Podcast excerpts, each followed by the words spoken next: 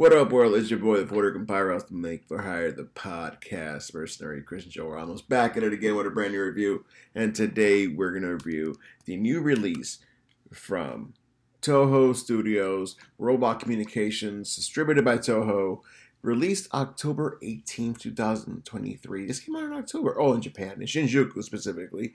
Then November third, two thousand twenty-three, in, in all of Japan.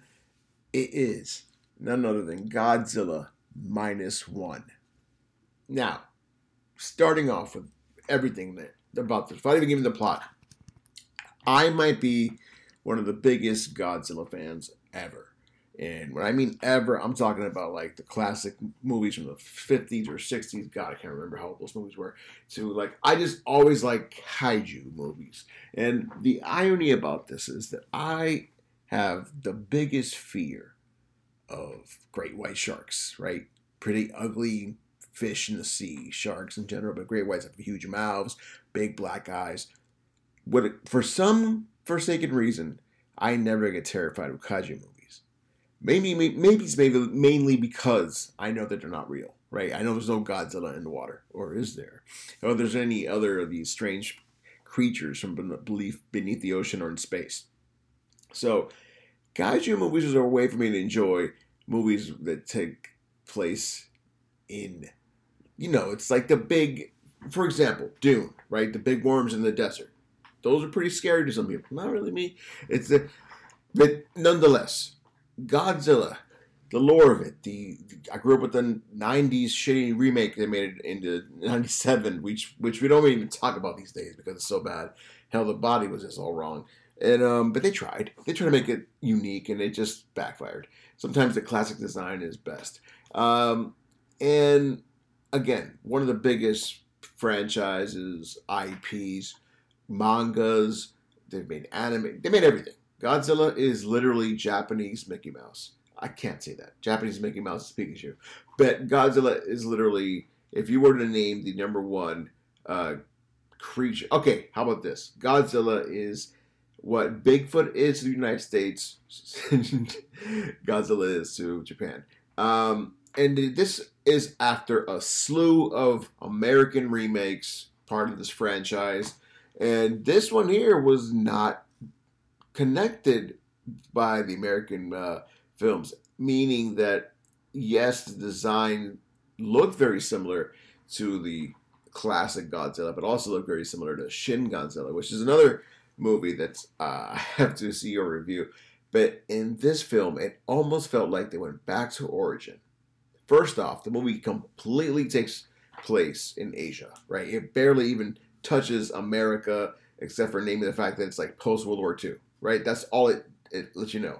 But after that, after the fact, you're just like dealing with the aftermaths of World War Two, Hiroshima and Nagasaki, and Godzilla origin is kind of like, instead of being glazed over like in the first Godzilla movie that came out in twenty fifteen or so, this one shows you the an entirety of what had occurred, but not just the aspect from the from the monsters and meaning Godzilla and fighting against man, but also the human relations that deal with it, meaning people coming back from war, shell shock or P T S D, right? They're just trying to simulate back to normal life for people who are literally, because because this movie takes place kind of in the beginning during war, but then it kind of like flashes forward, like it's at the tail end of World War Two into where things go back to quote unquote normal, but there's not normal. There's rebuilding periods, right? You're, you're talking about major cities rebuilding from from rubble,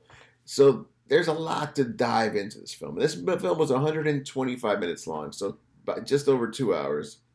But it felt like an epic. My God, this thing had a budget of only fifteen million dollars. fifteen million dollars! I think about fourteen of it was all Godzilla.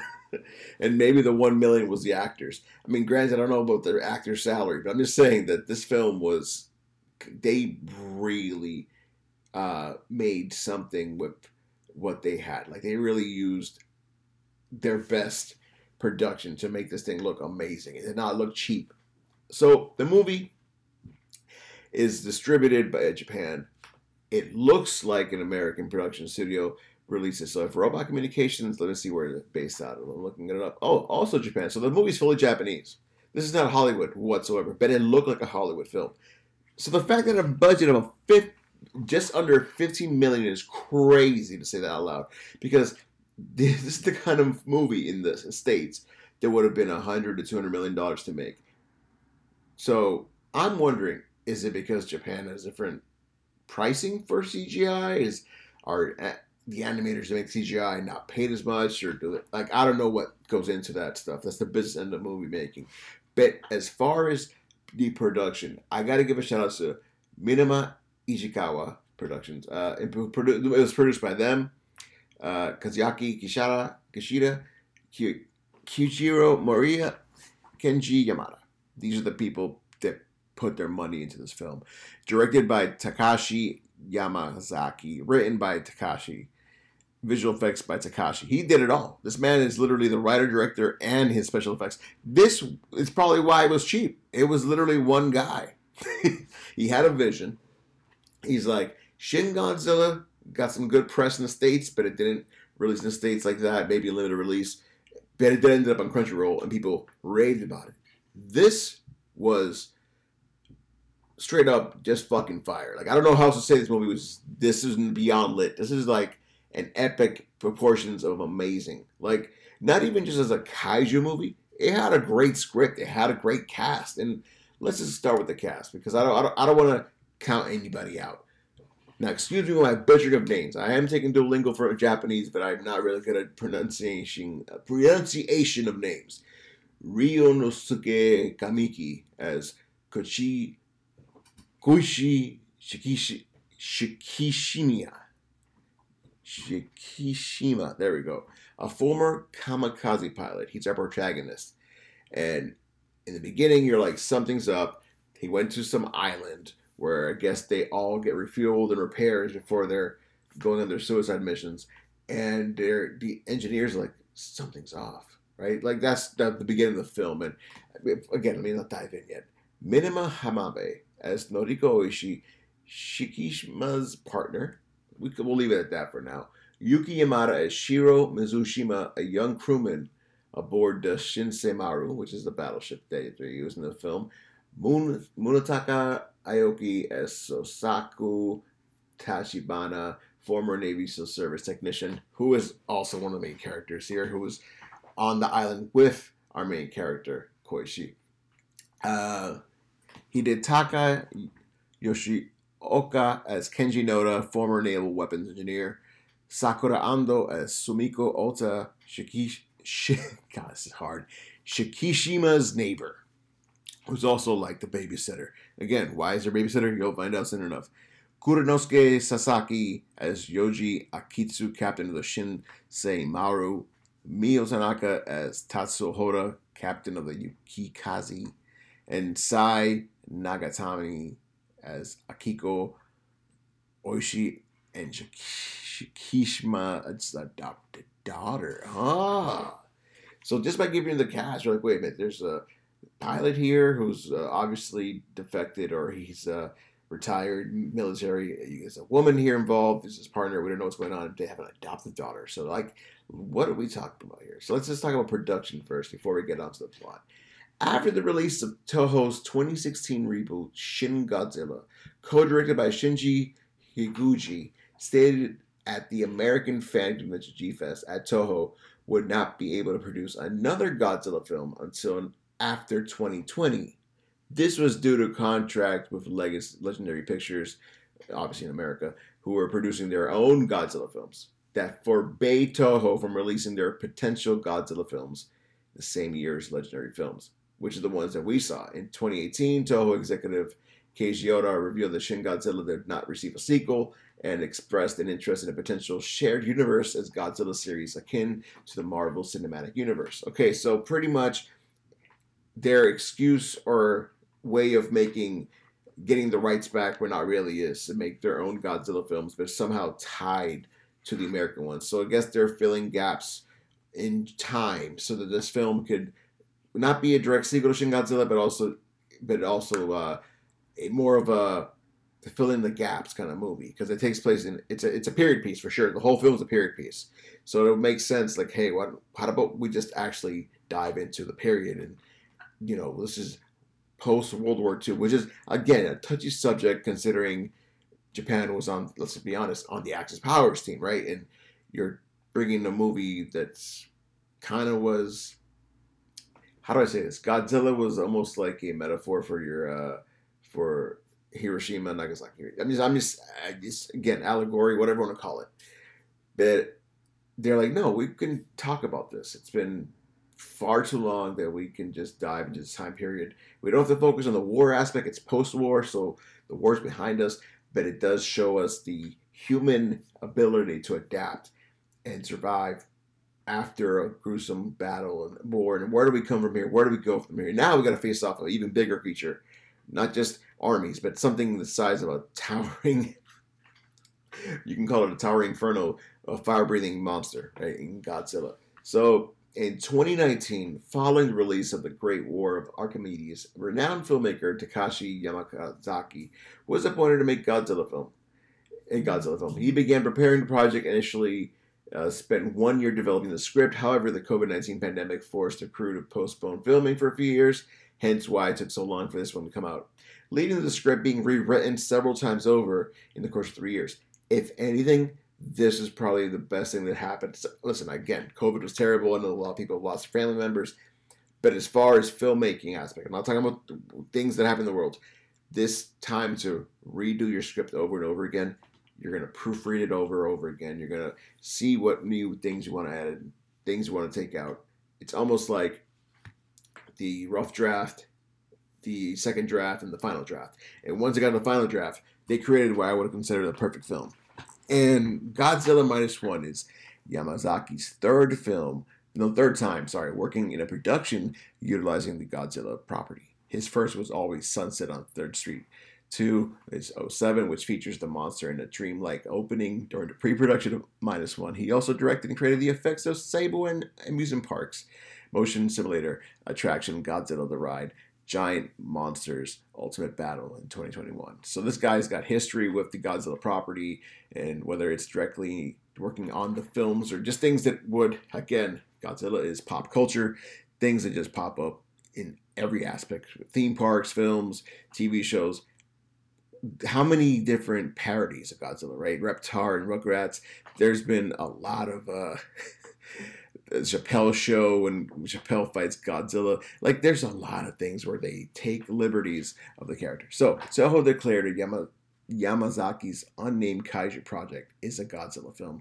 In November third, twenty twenty-two, at the event celebrating the franchise's sixty-eighth anniversary, known as Godzilla Day. So Godzilla got his own day after seventy, almost seventy years. The company also revealed that the film had completed filming and had entered post-production with a target release date of November third, twenty twenty-three.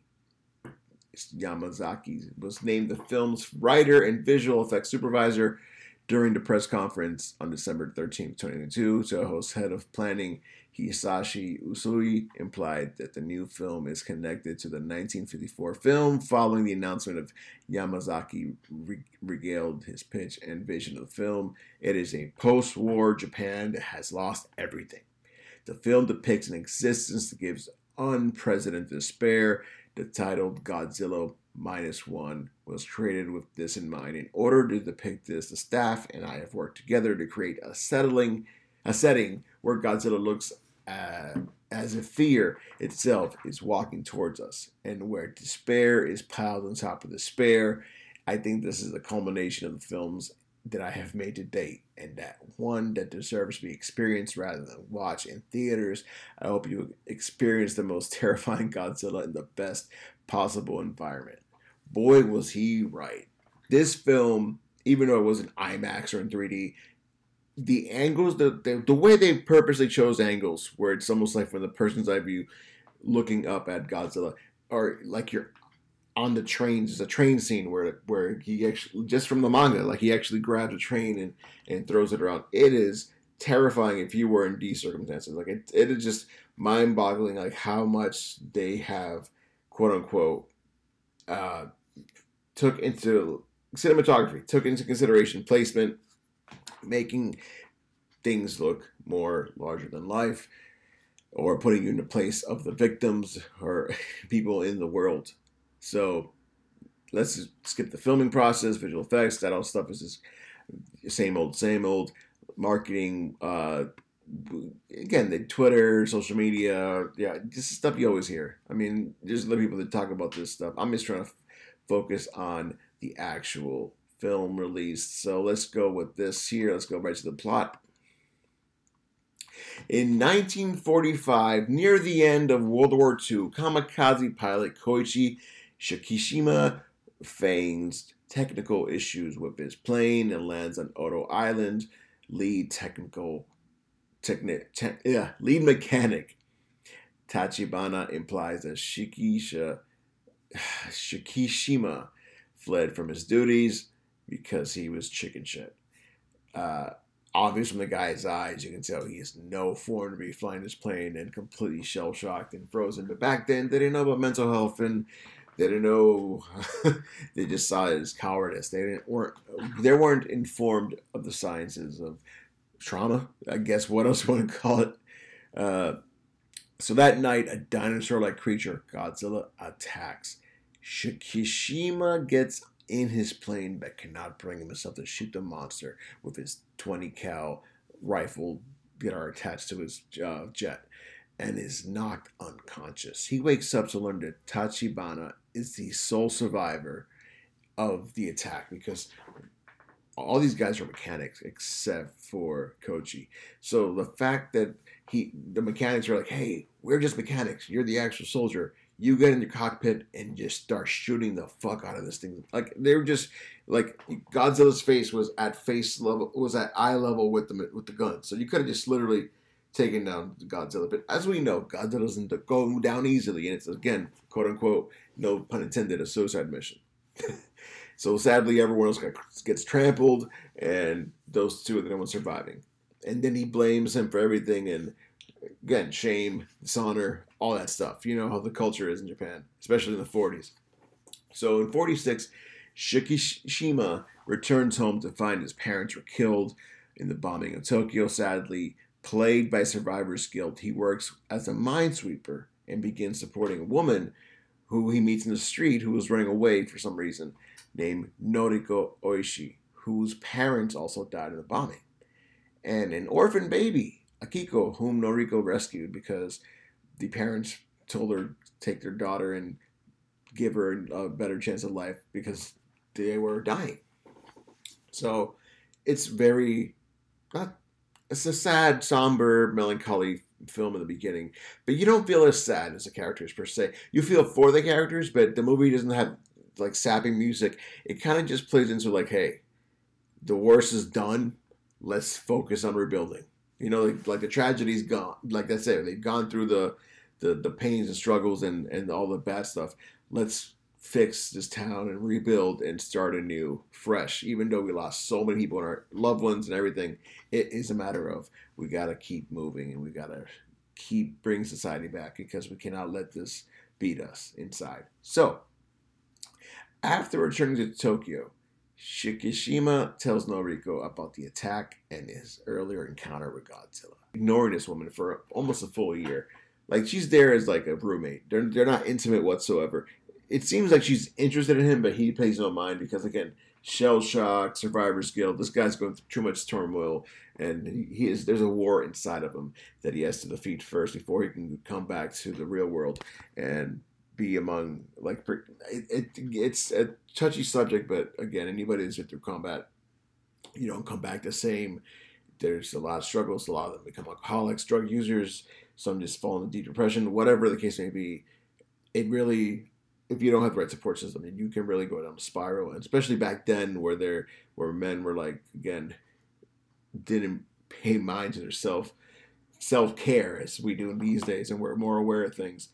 You tend to go through a lot of traumas, especially without a wife. Like, he's just on his own, just trying to tough it, you know, power through it. It's, it's a lot. It's a lot of weight in the man. So that being said, well, again, I'm not going to do the whole film in one freaking review. Uh, after returning to Tokyo, Shikishima tells Noriko about the attacks. He goes in full detail. He cries his eyes out. Days later, Godzilla makes landfall in Japan, attacking Ginza. At this point, Noriko's character was already celebrating that he got a job as a minesweeper. Government checks coming in. Of course, it's a dangerous job, but he's not going to... He's, he's minesweeping the ocean. He's not walking like on mines. He's just got to shoot down mines through from above, from a distance, safely. But again, uh, it's a matter of she doesn't want to feel like a burden, so she wants to do her part. She got a new job at Ginza, and go figure, this is where Godzilla freaking lands attack. So where Noriko works. So Noriko narrowly avoids dying, and luckily Koji finds her, and they run away for safety. Uh, man, she went through a battle. She was on this train, epic scene where she's literally just on the monorail or overhead train, and then Godzilla grabs her. She's hanging by, uh, uh, the, I guess, the pole that's on, on trains, like when you stand on it. And then while flo uh, like floating in thin air is, uh, how do I explain this? Just think about it. You're just holding on by a beam. Thankfully, there's water below. She's able to dive in and survive. But it was a high drop too. So it's like, but again, it's a it's a near-death experience. You know, with a one percent survival rate. Let's leave it at that. So Noriko narrowly avoids dying. It's found in Shigashima's hand uh, by Shikishima. This tanks engaged Godzilla, but the fires. Its heat rate. Whoever did this Wikipedia page does not know proper English. What the fuck are you writing? Essentially, Godzilla goes on a rampage. He attacks all the tanks, the military, and destroys it with his heat breath, which is obviously blue, meaning if you've seen the American Godzilla movies, that shit's super powered like a Super Saiyan Kamehameha wave. So Godzilla destroys Ginza, and um, it's, it's a shit show for them. It's like, damn, we have to prepare. So once Godzilla leaves in its own accord, Uh, well, here's the funny thing. The, I guess you can call it the, the uh, after effects of this heat, of his breath. Fire, let's call it fire breath. Um, it's almost like a nuke drop where the wind just pushes everything back.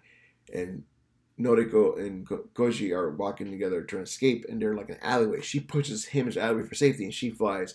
And at this point, we assume she's dead because the debris might have killed her. Like a house could have landed on her, anything.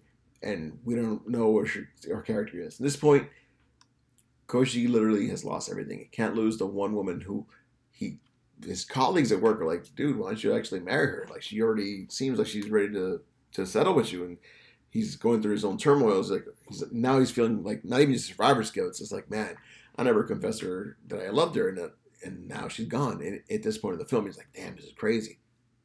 So, whew, things get heavy. Uh, But as expected, everyone goes back to normal, like nothing's happening. But the government refuses to do more to prevent another attack because what can you do to fight this thing? It is a new anomaly. It is a new enemy. Um, so one of the Minesweeper's crew, uh, former naval engineer Kenji Noda, plans to destroy Godzilla by surrounding it with Freon tanks and rupturing them, lowering the water's buoyancy and sinking it to a depth of fifteen hundred meters below sea level, letting the resultant pressure crush it. It is hard. It is listen. It's hard to explain. Pretty much, this this attack will make Godzilla, which again, it is a creature of the ocean. True, but it is also needs air to breathe. It seems because it's uh, amphibious versus being just straight up a fish. So this thing will do is drop it many leagues below below pressure um, of high pressure as it goes down below. So it slips and gets stuck in a, I guess you can say, a vacuum. And then it's not able to climb up and hopefully drown below sea level where it actually can survive. So that's the whole plan. And how do they do it? They got a team of former military veterans who are sick and tired of this monster attacking, destroying everything. And a lot of them chicken out last minute. They give them the opportunity to leave on their own accord. And a lot of them do. And the ones who stayed are like, you know what? It's either we fight back or die. And I, I already survived World War Two. What else can I say? Like, it can't get worse than this. So they all team up, and it's a great epic scene. And of course, Koji's co-workers are awesome because there's one who's a scientist, the guy with a plan. A couple others were like the engineer who hates his guts, uh, a young rookie who's not seen war but wanted to, who's eager to fight. But again, he's never seen combat, so even Koji grabs him by the arms like, you don't know what war is. You're lucky you finished. Because, again, you can't speak from inexperience, right? So the whole film is this giant attack to kill Godzilla. And towards the end, they think they killed him and then realize that Godzilla can regenerate like Wolverine. Like, what the fuck? This thing is almost invincible. And the King of Monsters is almost invincible indeed, because he departs, refuses... The government refuses to help. These, this team forms, no name for the team, they just form up. And uh, they have a fail-safe. Should the plan fail, balloons will be inflated under Godzilla to force it back to the surface, killing it through explosive decompression, pretty much using gravity against it. He has recruited private citizens, mostly former naval members, to enact on the plan. Shikishima recruits Tachibana, the mechanic he fought alongside to repair a broken down Uh, jet, fighter jet. Shikishima plans to fly into Godzilla's mouth and finish his suicide mission, then detonated an explosive charge inside the plane in an attempt to destroy the monster from the inside. And he leaves Akiko, his adoptive daughter, in the care of his neighbor Sumiko. And thankfully, Sumiko was taking care of the daughter while the attack on Ginza was happening. So Godzilla resurfaces, and Shikishima draws into the, into the trap. After Godzilla is tricked into destroying two unmanned destroyers with its heat ray, the, which is a decoy that they had part of the plan, the two remaining ships get close and rapid in, buoy, in buoys. Godzilla is then successfully dragged down fifteen hundred meters below sea level. The balloons are activated, forcing uh, him up eight hundred meters, but it survives and manages to break free. So at this point, they're like, damn it, how the hell is this possible? So the two ships, they're like, well, we have a plan B, don't we? and um, it's it's do or die at this point. So let's see here. The explosive plane is the last, the, the last thing they want to do. But at this point, damn it, they have to. So the two ships try to haul Godzilla to the surface to fail. A fleet of tugboats, thank God, lend their assistance, and Godzilla is brought back to the surface, still alive and enraged. So Godzilla prepares to destroy all the ships with its heat ray, but Shikishima flies the explosive plane into Godzilla's mouth and remembers Tachibana's imploring him that there's an ejection button, and he put it there on purpose because he felt that Koichi was essentially suffered enough with his survivor skill and deserves a second chance at life. And we assume that he died as uh, he flies his plane into the kaiju's mouth. Godzilla literally shoots a heat ray. It backfires and blows into chunks. So the plane explodes. Godzilla's destroyed head, causing energy of its heat ray to tear its own body apart, kind of like slicing him up from the inside. The crew celebrates as Shikishima parachutes down, surviving this crazy-ass kamikaze mission, having chosen to live instead of, you know, going, quote-unquote, the honorable death, because he's already suffered enough. He survived. If anything, he, he was the smartest one to not go and... Because, how do I say this? Had he not saved himself, this mission wouldn't have worked without him. So, in the end, it worked out that he actually was, quote-unquote, a coward, because, let's be honest, who the hell wants to join the military and purposely die? It's one thing to join and join a war. It's another thing to literally become a kamikaze, like a suicide soldier. Like, that's just the dumbest thing possible. Just, you have no future. You're literally signing up for death. Like, you have a death wish. So, the plane explodes, Godzilla's head explodes, everyone's happy. Shikishima receives a telegram and heads to the hospital with Akiko, who are then reunited with Noriko, who survived the destruction but has a black mark creeping up her neck. Meanwhile, a chunk of Godzilla's flesh sinks in the ocean and begins to regenerate. You're like, gotta be shitting me. This thing's like Deadpool. And yeah, and that's where the movie ends. Leaving it open-ended, but not with a cliffhanger. Just like, hey, Godzilla will be back. It's just going to take him longer to regenerate. And that was the end of the film. I'm literally here, like, goosebumps, trying to... I'm trying to give the movie's uh, plot explanation. But, God, it was so good. I, I love this film. It was one of the best things in the world to see.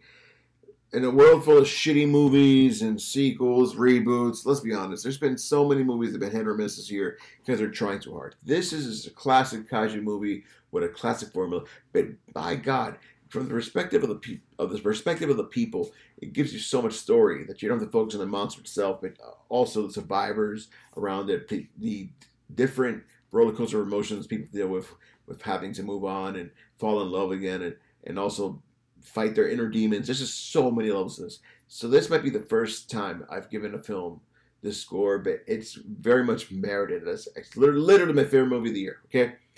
I'm going to give it a perfect one hundred. It was that good, in my opinion. And again, it's not, no film is quote-unquote perfect.